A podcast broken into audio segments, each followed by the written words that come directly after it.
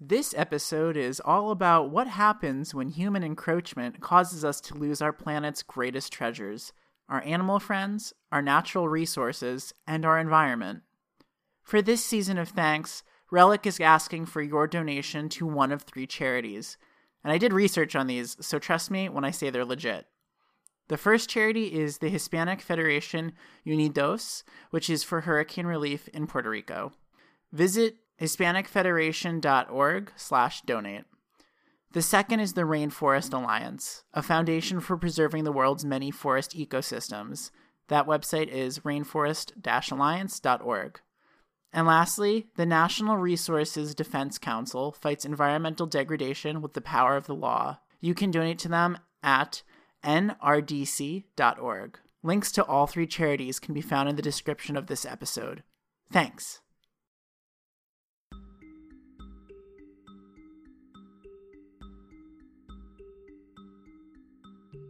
The Congo, 1901. For hundreds of years, Europeans had heard tales from North Africa concerning a mysterious creature referred to as the African unicorn. There were even carvings from Egyptian temples that confirmed that some creature that no longer roamed Eurasia and Africa once thrived in those places. But as the 20th century approached, zoologists and biologists began efforts to separate mythology from fact. Most dismiss these legends and depictions as a misidentification of the rhinoceros, or some other known animal. Others assume that these so-called unicorns were a long-gone species, extinct, in other words. Even so, questions remained. The people of the Congo often spoke of a creature they referred to as the Ati, which they said lived among the bush and resembled a diminutive zebra.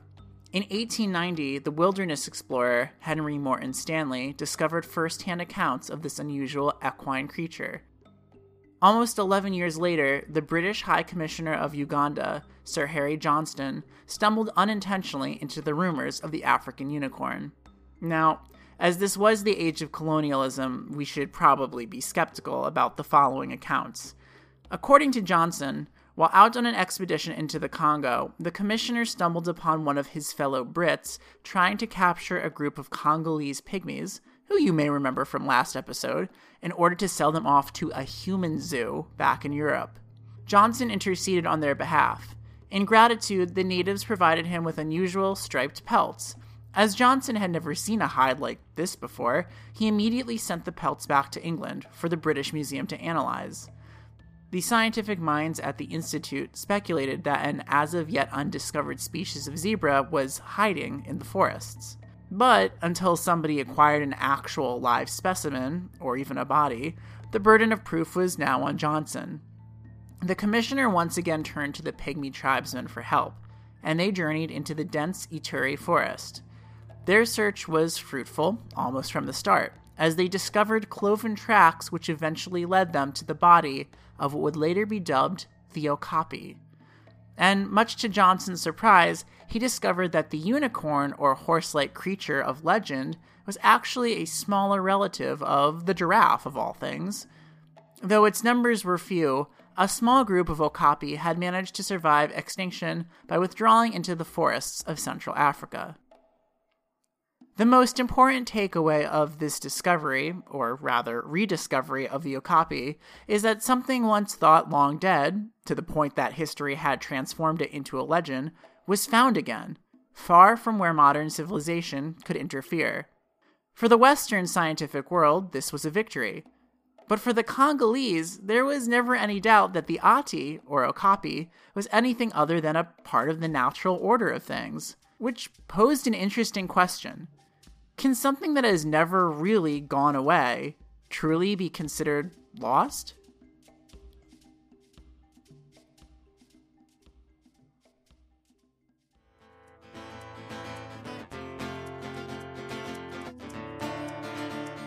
That belongs in a museum!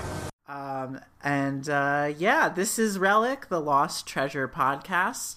Specifically, this episode is one of our It Belongs in a Museum series, where I invite other podcasts to come along for the adventure and discuss lost artifacts that fall in line with their area of concentration. So we're in the midst of a mid-season chill from our standard narrative format. So new listeners might want to actually go back 2 to 3 episodes if they want to experience Relic at its natural wild state. And speaking of natural and wild, I am here with one of Relic's earliest podcaster friends who does something on the subject of natural and wild, and that person is Kate Shaw of Strange Animals Podcast. Kate, do you want to introduce yourself and tell us a little bit about your show? Yeah, thanks for having me. This is really awesome. I'm excited. I do Strange Animals Podcast. It's available pretty much everywhere. If you don't want to try downloading it, you can always go to strangeanimalspodcast.com and just listen on your browser, but it'd be awesome if you could subscribe. Yes. We're also on Twitter all the time, and when I say we, I always mean me, because I'm the only one who does this, and I'm always saying we. It's weird. me too It's like I'm not trying to do like the royal we. It's just like I think it's just such like a media thing, just to kind of, but like there are other people who are involved in the process somewhat, so it, you know, it isn't really just me. Like someone composed the theme song. People pitch in all the time. So I guess it's kind of a collaborative effort. It's part of that whole like podcast. We're all a community kind of delicious socialist thing. Podcasters are always on each other's podcasts all the time anyway. So it's true. We as in all podcasters, that's the royal we. Yes. We are the collective. We're the Borg. I know. So anyways, on the subject of animals, we're going to be discussing animals that may or may not exist. I kind of want to let people know that while this podcast is most definitely an unsolved mysteries podcast, we do like to keep the focus on realistic tales that contain maybe like seasonings of the supernatural and a dash of the paranormal, but we generally don't like go full throttle into that. So this is not necessarily going to be a straight-up cryptids episode, but low-key, this is totally going to be our cryptids episode. So if I can reel it in, Kate and I are going to be examining animals that have inconclusive proof as to their... I'm sorry. We have conclusive proof as to their previous existence. So sadly, we're not going to include things like Bigfoot or the Loch Ness Monster, friends, because we don't know if they actually exist. These are animals that did exist at one time. We have specimens of them. Unfortunately, they are marked as extinct. But that said, these animals that we're looking at also have a very unusual habit of popping up every now and then in the wild. Are they really gone after all? One might wonder. So, Kate, do you want to start us on our first animal friend? Oh, yes. I have a really good one, too. Okay, lay it on us. All right. So, my first one is the Borneo pygmy elephant. And it's not actually a pygmy. It's not that much smaller than a regular Asian elephant, but it's a little bit smaller. So, Borneo is part of the Malay Archipelago, which I have very carefully written down so that I won't mispronounce it every single time like I always do. Archipelago, not archipelago, not archipelago. Look, so many ways to screw up. But anyway, so Borneo is part of the Malay Archipelago in southeastern Asia. It's the largest island in Asia, and it's the third largest in the world. So it's actually bigger than Texas. So this is not just a little bitty island. This is an island that has elephants. So we know the elephants are there. And the problem is that for a long time, nobody really paid attention to these elephants. But it's very interesting what we think they are now. So let me back up a little bit and talk about some elephants from other islands that are definitely extinct and might be the same ones that are in Borneo. So there used to be a type of Asian elephant subspecies called the Java elephant, and it went extinct in about the 18th century. somewhere around in there. But before that happened, it was one of the elephants that the sultans in the area liked to give out to other kings and so forth as gifts. Because, hey, who like Oprah? A bunch of elephants, yeah. Lots of elephants. So, huh? You get an elephant, and you get an elephant, and everybody gets an elephant. Yeah, only, you know, it's even better than like a car or something, because you can get new elephants from the elephants that you have. So true. It's a gift that keeps on giving. So anyway, what happened was this. And I have notes here. It's not going to help me, because I can never remember anything. So, you're going to have to edit a lot of silence. No, we're doing it live, Kate. I'm so sorry. Kate, we're doing it live. It's fine. It's fine. Oh, my God. Oh, my God. The pressure. Okay. I'll just keep talking. Okay.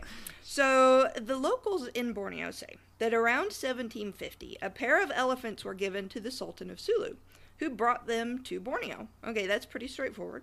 So later on, at some point, the elephants were released into the wild, and their descendants populated the island. And that's also pretty straightforward, and the elephants are there, so we know something like that happened. And there's a bunch of variations on this story. In 1880 or 1899, a guy named Shelford, and I forgot to look up who he was, but apparently he knows what he's talking about, because he was in the olden days, and they all know. So, but he wrote that the wild elephants were probably descendants of a pair given to the local ruler by the Sultan of Pahang. And I don't know where that is, but it sounds really cool. But they were turned loose after a few years in captivity. And the elephants that are there now, they really are very inbred. So we know that they probably were the descendants of just a pair or just a few. So none of this stuff is disputed. And in 1521... this guy Pigafetta, who shows up all the time when I'm doing research, he was one of the few guys who lived through Magellan's voyage around the world, and he wrote a book afterwards. So I'm always coming across him, and he's always talking about the animals that he saw in different places. Well, one of the things that he reported was that in 1521, they landed on what's now Borneo Island, and he saw not just elephants there, but they were captive elephants, and they were caparisoned in silk, and they brought all the people up to the palace. So I don't know if he's making that up, because he was a little bit loose with the facts, but with the truth, loose with the truth. Yeah, sometimes he kind of made stuff up. But by the 1770s, other people, and by people in this case, I mean Europeans, because they wrote in English or other languages that we know. So that's mostly how we get the information. The people on the island, I mean, people have talked to them. And they say, yeah, of course, these elephants came from this sultan. But they didn't write it down, so it doesn't count, right? So, but anyway, so by the 1770s, there were no palace elephants. But there were lots of elephants on the island. Well, the Sultan of Sulu used to give those elephants as royal gifts. And the ones that were on Borneo were pretty sure that the Sultan of Sulu gave them to him. The Sultan of Sulu is not just a guy in Star Trek, but he's also, yeah, I know, every single time I look it up, I'm like, oh my gosh, that's so cool. Sulu elephants. Is an island and with a sultan. And so Sulu is another island in the archipelago. Archipelago. Oh my God, I wrote it down wrong. You wrote archipelago. You are, two different ways. It's okay. Anyway, it's another island. It's another island that's not too far away, but it is too far away for, say, the islands or the elephants just swim to another island. So these elephants were given away to other Rajas and, people who were important on various islands. Well, those elephants were pretty sure that those were given to the Sultan of Sulu by the Sultan in Java. And Java, of course, is the place where the now extinct elephants were originally from. So all these gifts that were given, well, apparently, they kind of got tired of taking care of the elephants at some point, and they just turned them loose. And the elephants were like, okay, sure, whatever. And they just made more elephants. And now there are lots of elephants.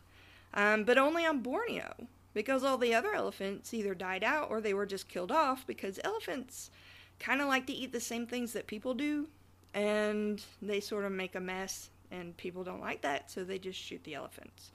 So, but we have the Borneo elephants, and there have been a bunch of people who say, well, yeah, there's lots of elephants around in that area. Obviously, those elephants have been there forever. They're not Java elephants, but there are no fossil elephants on Borneo. The only fossil skull, there's a fossil skull that was supposedly found in a cave in Borneo, but it was found in an area where there aren't actually any caves, so that's probably not where it was actually found. It was dated to 35,000 years ago, but we're pretty sure that it was imported and sold to somebody who donated it to the local museum, and he didn't know. Somebody just ripped him off. So there are no fossil elephants in Borneo. So the Borneo elephants clearly did not live in Borneo forever. They were imported from somewhere else. So the DNA testing in 2003 was very interesting because it showed that the Borneo elephants, obviously they're Asian elephants, but they're a subspecies that has diverged from the other Asian elephant subspecies about 300,000 years ago. So this is a very different subspecies of Asian elephant. And as far as we know, and I'm pretty sure it's the case, this is actually the Java elephant, which it was supposed to have been extinct, and I don't think it's extinct anymore. So I think that's really cool. So where does the Java, so it like, it's still, so it's like part of this species that's still there, or like? Yeah, well, the Java elephants, every time you have a species, the species that live in different parts, like the Asian elephant, parts of the world. So the Asian elephant, there's lots of different Asian elephant populations, and the longer that a population is separated from a different population of the same animal, the more likely they are to change a little bit and evolve a little bit in this direction because of the different pressures of selection.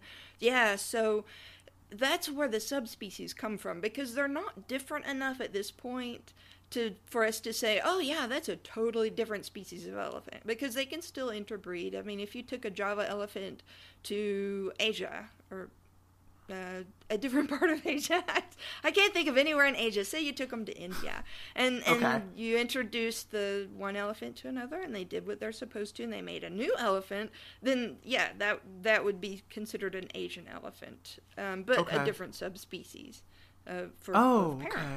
Yeah, so it's not exciting to a lot of people because they look at it and say, well, that's still just the same elephant, but it's actually not. It's so cool because it's different on the molecular level and the genetic level. Oh, that's so interesting. So it's basically we have this whole new species that's basically hiding in plain sight. Exactly, and nobody realized this for the longest time, and there are some physical differences. Like I said, they're a little bit smaller than regular Asian elephants. The males have really straight tusks, unlike most elephants where the tusks curve, and their tails are super long. These tails, I mean, literally the bottoms of a lot of the tails are brushing the ground. It's really cool. I look at pictures of them, and they're so cute, but I just like elephants. Yeah, elephants are the best. They are. They're so awesome. So that's my first one, which was hopefully made some sort of sense, because I get really excited and then I forget all the details that I knew. Story of my life. Okay, yeah. So we'll switch. We'll switch back and forth. Okay, that's really cool. Yes. So I actually will get into a subspecies with my second animal. Oh, good. Because that does have to do with that. But my first animal is mysterious. It is one of the more famous realistic cryptids out there. It's called the thylacine, also known as the Tasmanian tiger. I love this guy. So I basically have a script here. So the thylacine, also known as the Tasmanian tiger, was a medium-sized carnivorous creature, though not necessarily aggressive, the size of a medium-sized dog, and it kind of resembles a tiger from its hindquarters with a canine head. Basically looks like the hybrid of a Jack Russell Terrier with a tiger cub. Despite its name and appearance, it is actually a marsupial with a pouch similar to a kangaroo. It was a very unique-looking animal. So, in fact, when Abel Tasman, who was the white colonist leader who founded Tasmania, he arrived there in the 1600s, he actually mistook this creature for some sort of diminutive tiger species. He was wrong, but, you know, so is colonialism, but that's a whole nother story. Anyways, so as the name might suggest, the Tasmanian tiger lived almost exclusively on the Australian territory of Tasmania. Today it's a state. But evidence suggests that it did live in southern Australia at one time, about like 2,000 years or so.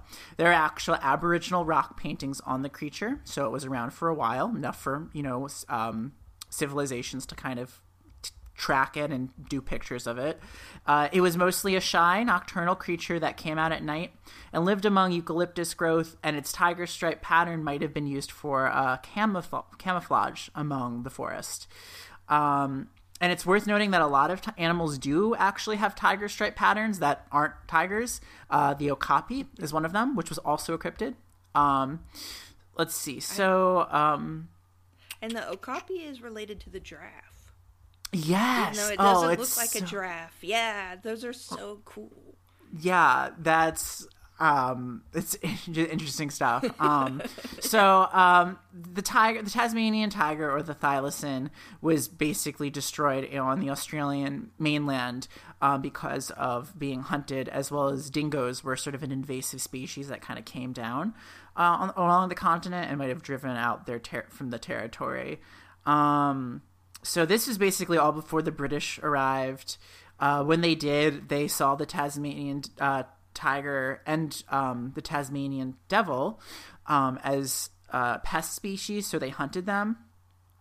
There's also a theory that what might have killed them off on the Australian mainland was about 4,000 years ago, there was a very distinct El Nino weather pattern in the area, and that might have driven them out of their feeding grounds. But anyways, on Tasmania, where they did mostly thrive for a while, or I guess where the last vestige of them was, they were, you know, driven out because of hunters who were trying to keep them off the land. You know, as we know, Australia is a young country, and about like 100, 200 years ago, they were sort of trying to kind of tame the land and start farms and like kind of agricultural communities, and they had to contend with a lot of nature. Definitely look up something called the Emu Wars. That's kind of another story, but it's similar, that, you know, there's always been kind of this like conflict between nature and man. The last known living thylacine was captured in 1933, and it was sent to the Hobart Zoo, where it lived for 3 years. However, it was not taken care of very well, and on one night it was locked out of its sleeping quarters. The weather during that week had been very extreme, and it was very hot during the daytime, and the temperature dropped drastically at night. This last thylacine was allegedly named Benjamin, but photo analysis of Benjamin turns out that he may have been a she, but then again, that's not for us to decide. The thylacine, known as Benjamin, died on the 7th of September, 1936. There's a famous black and white footage out there of Benjamin in captivity. It's also one of the only pieces of footage in existence of the Tasmanian tiger, or the thylacine, in its habitat, not its natural habitat. There's nothing that exists of that. But this footage has actually been really helpful, it turns out, when it comes to identifying sightings of the thylacine in the wild. That is to say, thylacine that might still exist. Before we go to that chapter, though, the closest relatives to the thylacine are the Tasmanian devil, or the numbat. Side note, but going to Australia is like literally going to the world of Pokemon. There are animals there that I saw that I never even knew existed before, and so many variations. If anyone ends up going to weird. They're so weird. And if anybody goes to Alice Springs, which is in the center, I highly recommend going to the desert park there. It's kind of like a zoo. And you can see some of these cute critters in like captivity. A lot of them are rare and are part of breeding programs, which is really cool. So I've seen some like things that are on like the extinction list, like in the wild, which is really cool. It's kind of like being on another planet. Anyways, so... Yes, I highly recommend it. I am a big fan of that country. Anyways, The Tasmanian tiger has, despite its, death date, been seen in the wild, and as it turns out, fairly often. The Australian Rare Fauna Research Association reports having about 3,800 sightings on file from mainland Australia since 1936. And then there's been other sightings as well on Tasmania. There's a lot of people out there who are actively looking to prove the existence of this animal in more scientific ways than Bigfoot hunters.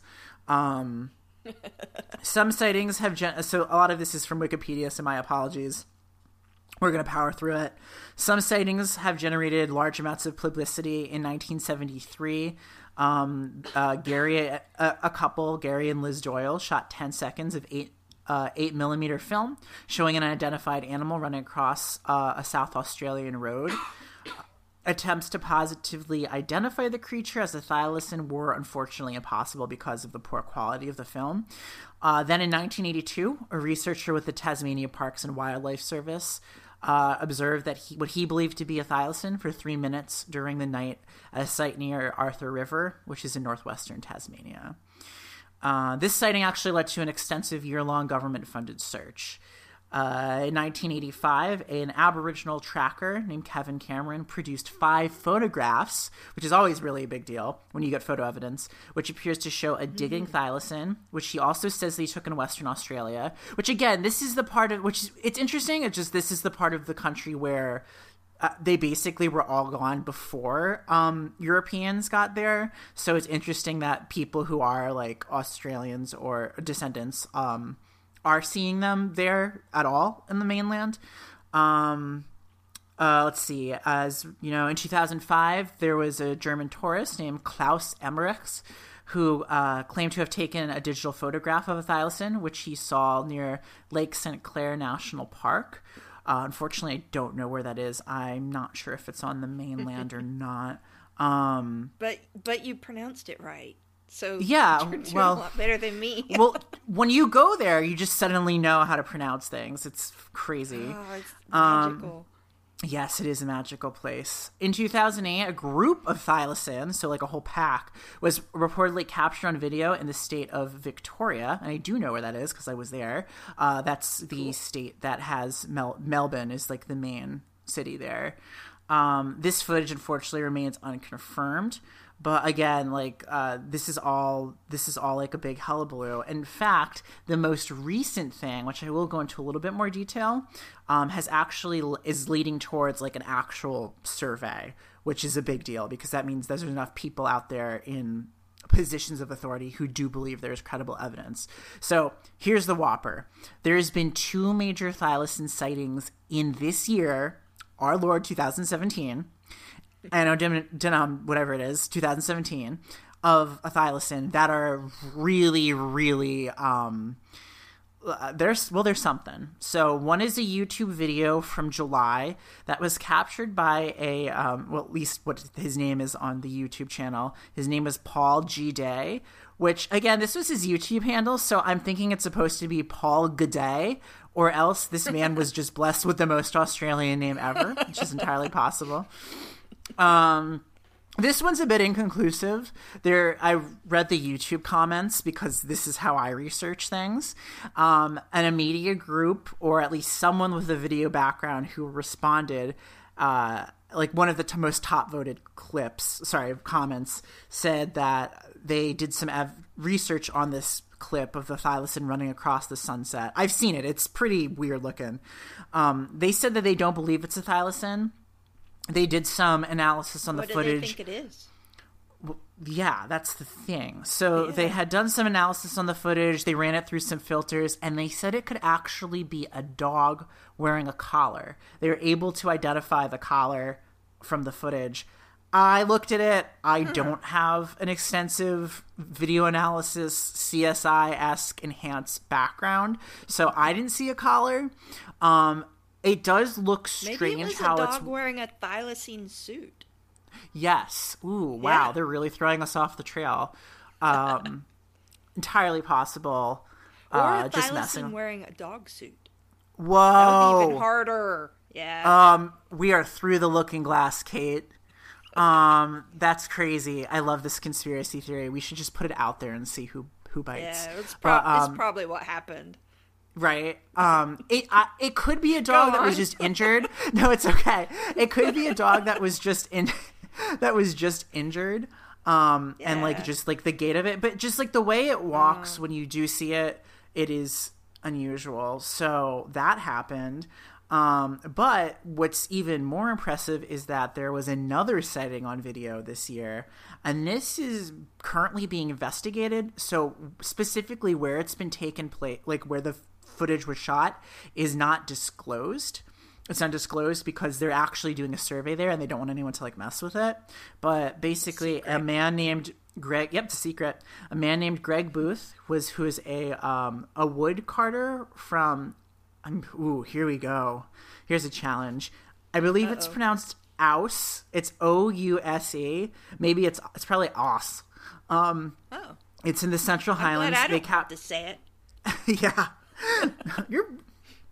It's no worries. The image was taken by Booth and his 80-year-old father, Joe, who is a former forestry worker in bushland more than 30 miles from a former forestry outpost in Medina. The men gave the footage to a man named Adrian Richo Richardson. That is the most Australian name ever. Or Bruce, who has been researching thylacines for 26 years, so he's legit. And they basically came to this conclusion. It's either that the animal is a large spotted-tailed quoll, which are super adorable, and I highly advocate looking that up, or it's actually a thylacine. Occam's razor for you. So the men who took the footage have passed copies of the film to the Tasmanian government for further assessment as they hunt for more proof. It is believed now that there is a 1 in 3 chance that this is actually a credible sighting, which in my opinion would make it one of the most important animal-related discoveries of this century so far. What lends credence to this? Oh, absolutely. What lends credence to this is that it was in deep bush. So it's really in just the thick of the forest. So that is a pretty good area to find something that's so reclusive and so rare. One fun fact about the thylacine is that in 1983, the American media mogul Ted Turner offered a $100,000 reward for proof of the continued existence of the thylacine. Thank you, Wikipedia, for that fun fact. And so here's my conclusions, and then I'm going to throw it back to you. I am what is in philosophical inquiry known as a pragmatist, which is basically an optimistic skeptic. In pragmatism... all roads that could theoretically lead to the truth are considered valid and, basically innocent until proven guilty. So you don't immediately rule anything out until you've analyzed and drawn your conclusions. So in cases like this, where there is no stone cold conclusive evidence, you sort of have to pull from everything that's being presented to you, right? And to me, there's a huge amount of footage and photography of these creatures out there that could be credible. And I think the volume alone says something. So do I know for sure that the thylacine still exists? No. But I do think that there is a strong chance that it might, and more so than other cryptids that we're looking for out there. So I would say there's a good chance that in the next couple years or so, we will probably conclusively find out whether this thing is still out there or not. And I open that to comments, and then we can segue into your next thing. But did you have anything you wanted to say about our friend, the Tasmanian tiger / thylacine? Oh, yeah. That's so exciting to think about, because there really is a lot of places in New Zealand and Australia where people just don't go, or they don't go easily. So it's very possible that they're just sort of living their lives out there. And one day somebody will actually get some really clear footage and say, look, this is not a dog. This is not a fox. This is what we have. And Mr. Turner, give me the money.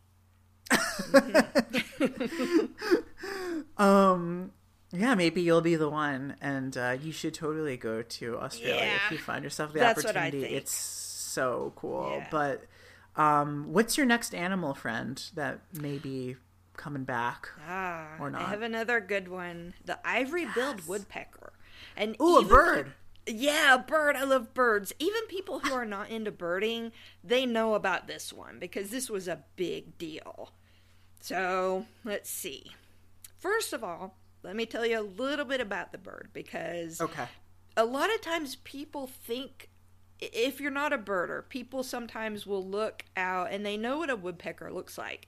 So they see an enormous woodpecker and they think that they've seen this rare ivory-billed woodpecker. But actually what they're seeing is a pileated woodpecker, which is not rare and is not even as big as the ivory-billed. But superficially they look alike. So it's not a pileated. If you've seen a big bird on your feeder or a suet feeder or just flopping around, you've probably not seen an ivory-billed. You've seen a pileated, but you kind of have an idea of what the ivory-billed looked like. The ivory-billed woodpecker used to be really common, and it used to be really common throughout the Southeast. United States also was in Cuba. But it was getting rare even by the time... say the passenger pigeon was killed off because it needs a whole lot of woodland to survive. And you know, when you chop down the trees to make a town and another farm and another farm and another town, you know, the woodpeckers just are not going to survive. But there are still plenty of long or large tracts of land that they might live in.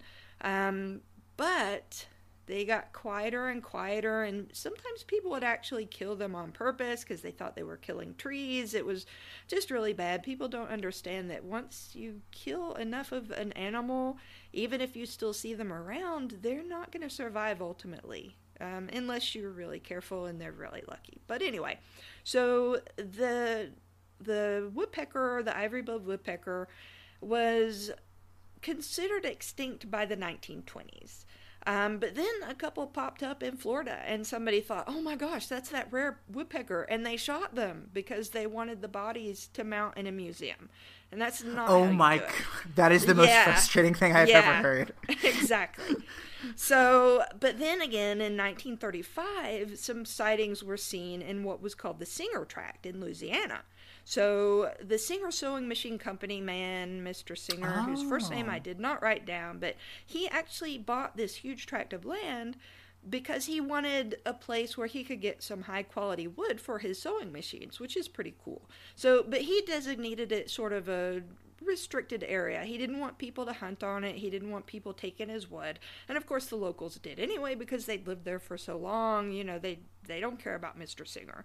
But, you know, eventually, you know, he sold off part of it, and then he sold off some of the timber rights. It was very complicated and kind of weird, but the birds were actually there. And in 1935, Cornell University, after having some sightings, they sent a team down, and they actually found some of these ivory-billed woodpeckers, and they were big birds. They were like 2 feet long from the bill to the tail and had like a 3-foot wingspan. So this was a pretty substantial sized bird.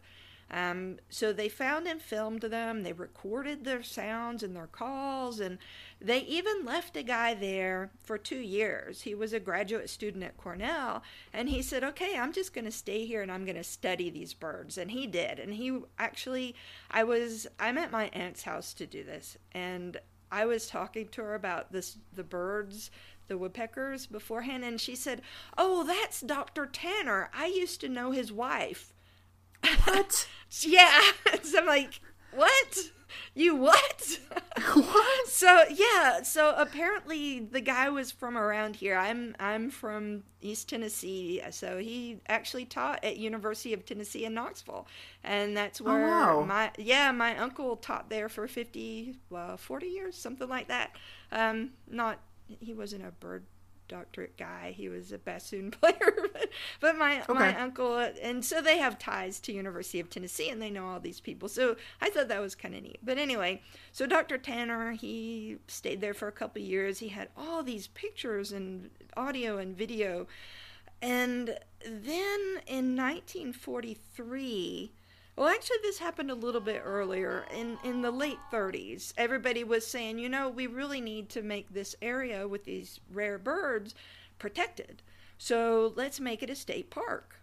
And everybody got on board. I mean, everybody got on board. They had the money to buy the tract from this place called Chicago Mill and Lumber Company, which is who owned it now, because sometime in the 30s, the singer guy sold it. But so they had all the money. They had, everybody was saying, yeah, no problem. Go ahead and make this.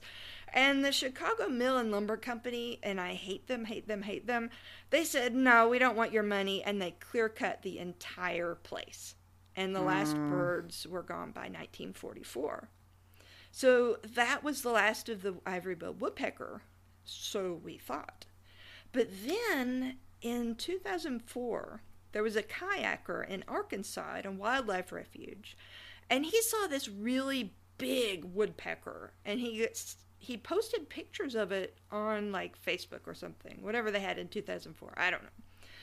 And I'm pretty sure they had Facebook in 2004. Yeah. Back in MySpace. It's probably on his MySpace. Yeah. Maybe Usenet. I don't know. No, that was too far back. But anyway, that was 90s. So, yeah. Yeah, I remember it well. It was really awesome. But then there was nothing but spam. Anyway, so 2004, the kayaker put his pictures of this bird online, and somebody from Cornell University is like, wait a minute, we know what that is. So Cornell University and the Nature Conservancy sent a team out to the area, and they started seeing the bird. And they think it was just one individual that was actually spotted like a dozen times. They got some video, they got some audio.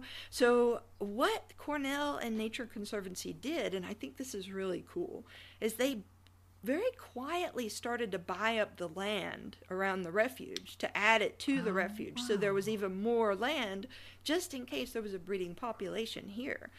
And but then eventually the secret got out, because in 2005, they have to publish eventually.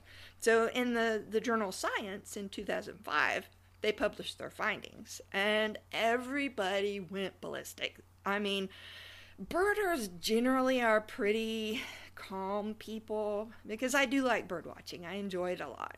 I'm not very good at it, but I like getting out there and looking at the birds. But all the birders I've talked to, they're so super nice, and they're just interested in the birds. Well, this showed their darker side, because they darker side of bird watchers. The darker side of birding. These people were at each other's throats, and it really was very ugly, because they started to, one group said that was just a pileated woodpecker. Because they do look similar. And another group said, no, this is the ivory-billed. And they started to accuse each other of making up results or denying results that were clear. And, it just got real ugly. But anyway, so we do have the video. And I've seen it. And it doesn't even look like a bird to me. It's just like a smudge of white. And it's really grainy. It's really unclear. But they also have audio. And when I was originally researching this for one of my earlier episodes, and it's really terrible because I had to listen to it again because I lost my notes, and I sound horrible on it. I sound even worse than I probably do now. But but anyway. You're fine, Kate. Okay, thank you. Believe in yourself. I appreciate it. I don't believe you, but that's nice of you to say. So, but when I did the research for this originally, the first thing I looked at was the video, and I thought, oh, come on, you can't even tell me that could be anything. It could be a chickadee. It certainly is not conclusive either way. But then I listened to the audio, and the interesting thing is that there's a comparison out there where you can listen to the audio taken in the 1930s and compare it to the audio taken in 2004. And it sounds identical. So this is... So wait a minute. I don't mean to interrupt, but just to clarify, the cadence of the actual... pecking, for lack of a better word, that is specific to species as well. Yeah, and this one is interesting because, I know I keep talking about the pileated woodpecker, they're not closely related to the ivory-billed. I mean, they're not closely related at all. The only reason they look similar is because they sort of fit into a very similar habitat, and birds tend to look alike if they live in the same habitat and eat the same things and, you know, the same environmental pressures. But they're not very closely related, and they don't sound anything alike, because I see pileateds all the time and I hear them. So this ivory-billed woodpecker. I knew I was like, oh no, she's turning into a bird. She's turning into a bird. Oh, whoop, no, whoop. I'm going to fly away. The ivory-billed woodpecker sounds nothing like any woodpecker I've ever heard. It has a very nasal voice, but it's also very loud. And some people, even listening to the recording, I've heard some people say, well, that could be a blue jay, or that could be, oh gosh, anything that has a nasal voice. And blue jays do, and blue jays make a lot of different noises. But I think this was an ivory-billed woodpecker. In my mind, there is absolutely no doubt that that was audio of this bird. So, unfortunately, there were no further sightings by 2010. So the researchers, they called the searches off. But if it was there just, 12, 15, I can't add in my head, 2004, 2005 to 2017 is not that long. And these are really long-lived birds, too. They could live like 25 or 30 years.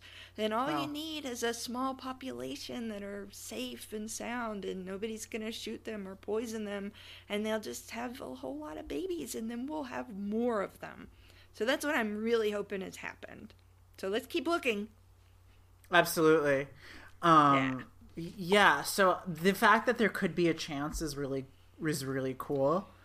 By the way, Isaac Merrick Singer was the guy who created the Singer Corporation, which is one of the oldest still in business American companies that's still actively producing things, because I guess sewing machines is kind of one of those things.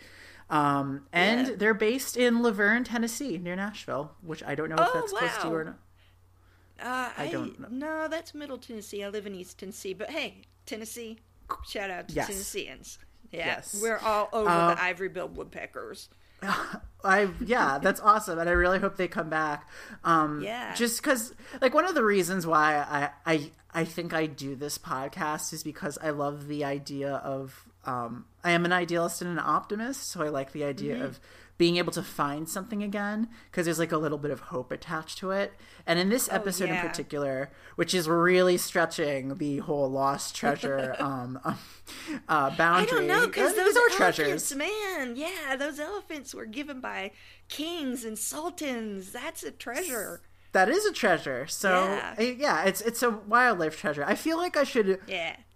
I might attach some sort of wildlife fund or donation thing at the end of this. I might just co-opt this and turn it into, I don't know. I'll have to do some research, but I will figure that out later before I release it. Anyways, that's really cool. I'm going to go into my last animal, which is also a subspecies, and this is the Japanese wolf. Also known as... Yeah, when you mentioned you were going to do this, I don't know anything about this animal, so I am listening hard. Yes, thank you. So it's the Japanese wolf, also known as the Honshu wolf, and Honshu is one of the big islands in Japan. I think it's the main one, or is that Kyushu? Oh no, we're going. That's why we have the internet. Honshu. All I know is that Hokkaido is one of them, but I don't know yes. And there is, Honshu is the most, it's basically the main body of Japan, the largest island. And the Hokkaido wolf is different, but it's very similar. Okay. So I've kind of grouped them together. But the Japanese wolf, also known as Canis lupus hodophelix, is an extinct subspecies of the gray wolf that was once endemic to the islands of Honshu, Shikoku, Kyushu, and the Japanese Archipelago, as that you love that name, so I'm just gonna throw that in there. What or archipelago? How did you say it? I liked it. I don't know. I'm afraid to say it again. Archipelago. Okay. Yes. Well, you said something. You said something else that, but I liked it. It's not archipelago. Anyways, I don't know. It's archipelago. Yes, we'll take that one. It's the Latin name derives from the Greek word for path, which is hodo, and phylax, which is guardian, so guardian of the paths. And this is in reference to Japanese folklore, which portrays the wolves as protectors of travelers. And that's going to come into play later, because I know for like a Western mindset, I was like, that does not seem like wolves at all. It was one of two subspecies that were once found in the Japanese, archipelago. The other being the Hokkaido wolf. Because now I'm going to start. Sorry, I ruined that word for everyone. Well, every time I hear it, I will think of you, Kate. So yeah. It was a small wolf, but not the world's smallest wolf. That distinction goes to the Arab wolf, which measures on an average of 200.8 millimeters, which is smaller than most wolves. Long pronounced as I scroll down. Oh, an analysis, this is just a cool fact, an analysis of their mitochondrial DNA of a ton of dogs released worldwide shows that Japanese wolf mitochondrial DNA could be found in two entirely different dogs if you trace it all the way back. One is the Shiba Inu, which makes sense because they are an ancient dog breed from the island of Japan. Inu just means dog, so the Shiba. And the other one is the Siberian Husky. Are they the dogs? They are the dogs. So wow. Yes, they are. So wow. I'm so with it. Yes, one of my best friends in New York, shout out to Billy, has a Shiba that I really love named Denver. They're but awesome. Whatever. That's neither here nor there. The Japanese wolf was first cataloged and described by the Dutch zoologist Konrad Jacob Temminck in 1839. And if you remember or do not know this, the Dutch were actually one of the first few foreign people to be welcomed into Japanese ports. And debatably, they had a better relationship with the Japanese than any other Westerners at that time, mostly because they weren't jerks. And they noted, and this guy noted, that the Japanese wolf was very small. So it was a chibi wolf because everything in Japan is cute. Aww. So Japanese, I do too, but also they're extinct, so no luck. Yeah. Japanese, or are they? Japanese traditional belief has a more positive take on wolves than many Western cultures in comparison. And one of the reasons is because the Japanese wolf is not big and scary and can kill you like its Western counterpart. Well, it probably could if it wanted to, but it's pretty small and not likely to attack. In fact, they were largely seen as signs of good luck, depending on the situation. So we're going to get into a little bit of folklore here before we get back on course. In the Shinto belief system, which is the native belief system of Japan, the Okami, which is wolf, is regarded as a messenger of the kami spirits and also offers protection against crop raiders such as the wild boar and deer. Wild animals were often associated with the mountain kami or spirit or goddess, whose name was Yama no Kami, which just basically means spirit of the mountains. There are a lot of earth spirits in Japanese lore. And in Shinto, I kind of take her to be sort of like one of the head ones. She's kind of like Mother Earth. She's the best one. But I guess more specific, yes, the best one. But I think, well, that's also Inari, but I'm not going to split hairs. I guess this one is more of like a mountain goddess. But anyways, the mountains of Japan are still seen today as a very dangerous, deadly place. And they were associated with the wolf, which was believed to be the protector and guardian of the mountains. Many mountain villages, such as Okamiwa, which is Wolf Rock, and Okami Taira, which is Wolf Plateau. Sorry, that was really bad pronunciation, are named after the wolf. And this could also be due to sightings at the location. Let's see. There are tons of wolf shrines all over Honshu. The most famous national shrine is located at Mitsumine in Chichibu, Saitama Prefecture, which actually comes into the story later, I believe. And there's also tons of other shrines. In Japanese belief, the wolf was believed to escort travelers through the forest at night if they were lost, and they would escort them until they arrived home, making sure no harm would come to them. And offerings were often made specifically for this escort. Is it Escort? Yes. I'm not sure. That name sounded weird, me saying it out loud. Whatever. Archipelago. Yes. Escort. Archipelago. Another belief was that wolves raised the infant who would later become the clan leader Fujiwara no Hidehira. Another belief is that feeding an infant a wolf's milk would raise them to be strong. I don't advocate doing that. There's just a tons of legends. I won't go into all of them. There's like wolves foretelling doom, wolves warning people of things with their howls. People would carry like wolf fangs as ornaments. Basically, all this is great until the 1800s, when I mentioned that Japan was opening up to the West, because in 1868, basically the whole system of government, which was feudalistic, came to an end. And this is typically, it's not typically, it is referred to as the Meiji era, or the Meiji Restoration in Japanese history. This is when Japan pulls a Madonna and reinvents itself. They're curious about Westerners. It's a great time to get up and dance. So, an American from Ohio by the name of Edward Dunn is recruited by the Japanese to teach ranching techniques to Hokkaido farmers. And this is great at first because it's a really cool, positive cultural exchange, except for one thing. In the Americas, where we live, wolves are giant and terrifying and frequently kill livestock, and sometimes people. Not so much anymore, but they can if they want to. And they're regarded as pests by farmers, to the point where many conservationists are now in direct conflict with the agriculturalists over protecting wild wolves, because this is America and everything is now on fire. But this whole stigma was transferred to the Japanese system, because Westerners didn't realize that the species was smaller and not so bad. So they began to hunt them. And then in addition to that, rabies happened and spread across the population, which did make the wolves aggressive, which did make them attack more than just like livestock. It made them attack humans. And then that's when they really start to get hunted down. So these two things, the rabies and the hunting, basically drove the wolf to extinction at the start of the 1900s. The last specimens were recorded at Higashi Yoshino Village in Nara Prefecture in 1905. But since then, people have seen it. That's the point of this episode. It was claimed in 1977. In 2000, it was also, there was a claim that was later dismissed as a hoax. A lot of Japanese zoologists think that people see dogs and misidentify them.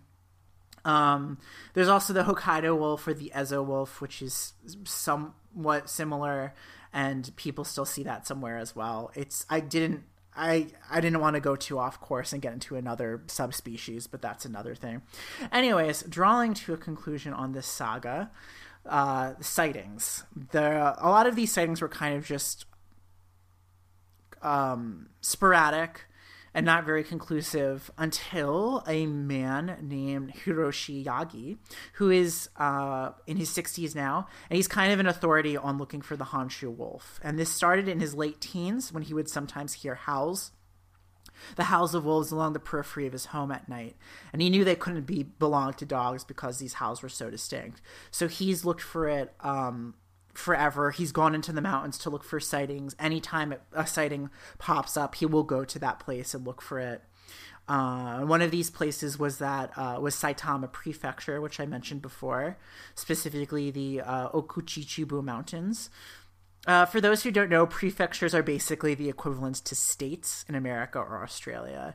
And this mountain range, which I will not pronounce again, has a lot of reports of Japanese wolves, to the point that in 1998, there was a huge wave of sightings in the area, as well as attacks on chicken coops.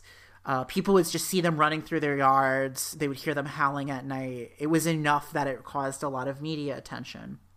But here's the kicker, and here is why I definitely included this animal. In October of 1996, Mr. Yagi was in this area of the country when he himself did come upon a canine creature that he tracked and followed along a stretch of scenic road, like in the forest. The animal emerged from the brush, and he was able to note its movement, its size, etc., before it went back into the forest again. Now, this account itself would be cool enough, but again, just a story. Only it's not just a story, because Mr. Yagi had his camera on him at the time, and he was able to take photos. And these aren't just like those blurry Bigfoot Loch Ness monster photos either, or like the woodpecker you mentioned. These are like up close photos. This creature is front and center, and it does not look like a normal dog. When you compare it with the photos of other Japanese wolves, it actually looks dead on.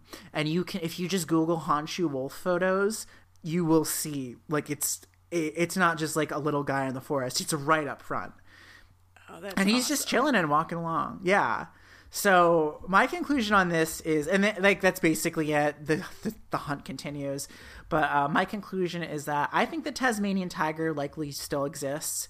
And I think there is a strong evidence for the Japanese wolf because of these photos. But if I had to play devil's advocate on myself, it could be a wild dog that's just mixed bred. But, you know, evidence.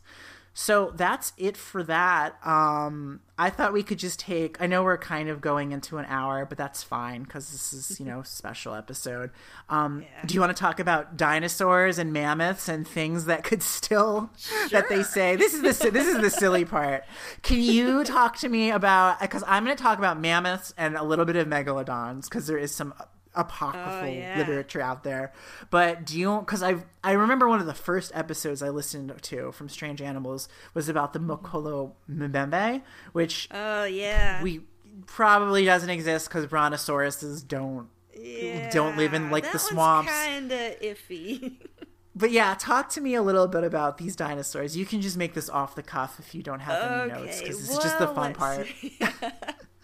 Generally, there's a lake, and I don't remember where, somewhere in the middle of Africa, which is a really big continent, so it could be anywhere. I don't remember. I think it's the Congo. Yeah, I think if it's the Mekong, in that area, and it's apparently it's kind of built up now, but at the time, and this was like the big colonial explorer era where they go in with their pith helmets and look at stuff, and you know, decide what they were going to take. This is the era that these stories originated from with the big white hunters. So they would go in and they would swap tall tales.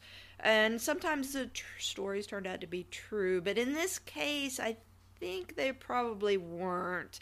Apparently this brontosaurus-like creature lives in the swampy areas around this lake. And people... I mean, it has really turned into a big tourist attraction. People take their expeditions out looking for it. So, you know, I don't think it's the case, but hey, you know, if there's going to be brontosauruses somewhere, I am all for it. Go look for them. Bring one back. I want a pet. Me too. I want a pet brontosaurus. Dino. Yeah, wow, Flintstones reference. Yeah, you got it. Oh, there's also, I guess, been dinosaurs like that apparently went extinct later than we thought they would in Australia, to the point that we have like cave paintings of them existing alongside humans. But Australia, that again is also very inconclusive. Interesting country. Mm-hmm. It is, and I want to go back, but The thing about that is that Australia did host megafauna, like giant kangaroos and things that. So it's possible that could have just been a misidentification of another creature that might have lived there. But megafauna, the thing about big animals is that they're in the middle of, you know, they're not very good at hiding because they're so large. No. So they die out really quickly. On the other hand... humans are megafauna. We are considered part of the megafauna of the Pleistocene and later. Yeah. So, we're doing okay. Look at us. Debatable. So dinosaurs are a thing, but what's possibly more in the realm of the fantastic, and Kate, I'm sorry, that's my radiator that you're probably hearing that large thumping noise that's going on right now. No, that's fine. I'm pre-war apartments. My aunt's grandkids are going to burst into this room any minute now, I can tell. Okay, well, we'll wrap it up. No, that's okay. If they do, your radiator is not a problem. Yeah, it's very steampunk, this like setup we have in the old apartments here. But yeah. mammoths, there's a lot of legends and sightings of those well into the modern era by the indigenous peoples of Alaska and Siberia. And a lot of these are secondhand accounts, but there was one of people seeing them in like the very, very remote mountains of Alaska. And like people hunting them, and like tribes of Inuits up there hunting them. There are some tales of Native Americans, I believe Plains Indians, coming across mastodons and like fighting and hunting them, and also being kind of like, this is like a really weird thing that we don't usually encounter, so like we don't know what to tell you, white people. But they're... This kind of like creepy, like radiator rhythm is very prehistoric, so we're just gonna like have it be the background. And then it's yeah, your people like it's dinosaur walking around. Yeah, it's my dinosaur. And yeah, Siberia, they've come across like preserved remains of mammoth, which are very well preserved, which is really interesting. So there are some people out there, like fringe beliefs, who think that mammoth still exists in Siberia. And again, there's really legends. There's not anything as conclusive as like the photo evidence we have for like the Tasmanian tiger and the ivory-billed woodpecker and the interesting thing about mammoths is that we know for sure that there was at least one population still alive 4,500 years ago, which is like nothing. That's like no time at all geologically. So maybe, they were on one remaining island, very remote island near Russia. And they think that what happened was that the only freshwater source actually dried up and they all died. And they were really inbred because it was not a big island, but they lived for a long time like that, for thousands of years. So, Siberia is a big place. You never know. In Alaska. I bet that... In Alaska. I bet the genetic inbreeding probably also had something to do with them dying out. Oh, I'm sure. Yeah, it was just a matter of time. Because there were only a few hundred on the island at any given time. Do you think that they might still be out there, or is that less likely? Well, I don't know. I would really like them to be there, but they're such big animals that you would think, I mean... Now that we have Google Earth and can like basically zoom in on my own backyard and see what's going on, you would think there are probably people who just kind of get on there and look around for mammoths, but maybe they're out there. I hope so. I don't know. I don't think it's a really good chance, but it might be. Well, I know they've talked about like pulling a Jurassic Park and like splicing the mammoth DNA with like a baby elephant, and that'll be interesting to see if that pans out because I think that's still being planned. I think that's going to take a while.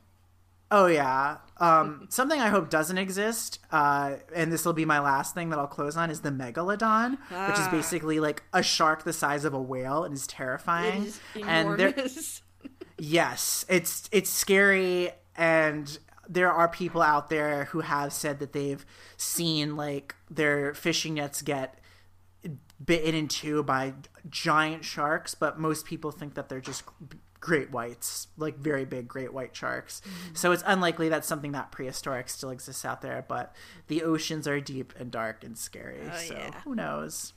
But I guess that's kind of it. Did you have anything you wanted to plug? Not anything? Really? I mean, everybody can go listen to my podcast, but that's the only thing to plug.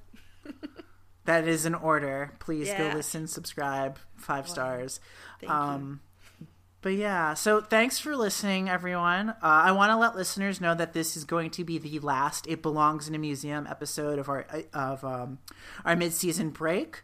Of course, I could go back on that later. Who knows? My goal is to have 2 holiday specials in December, and then we're going to have a few weeks of wintry quiet and downtime before we complete the last few episodes of this season leading into March or April, which I'm a little excited about because those are going to be – there's sort of been a little bit of an arc that's building over the season in terms of a frequent hoarder of treasures, and some listeners might pick up on that. It's very relevant, I'll just tell you that much. And this is, we're going to go head first into that arc, and we're going to kind of end, my hope is, on a more legendary kind of Indiana Jones-esque treasure.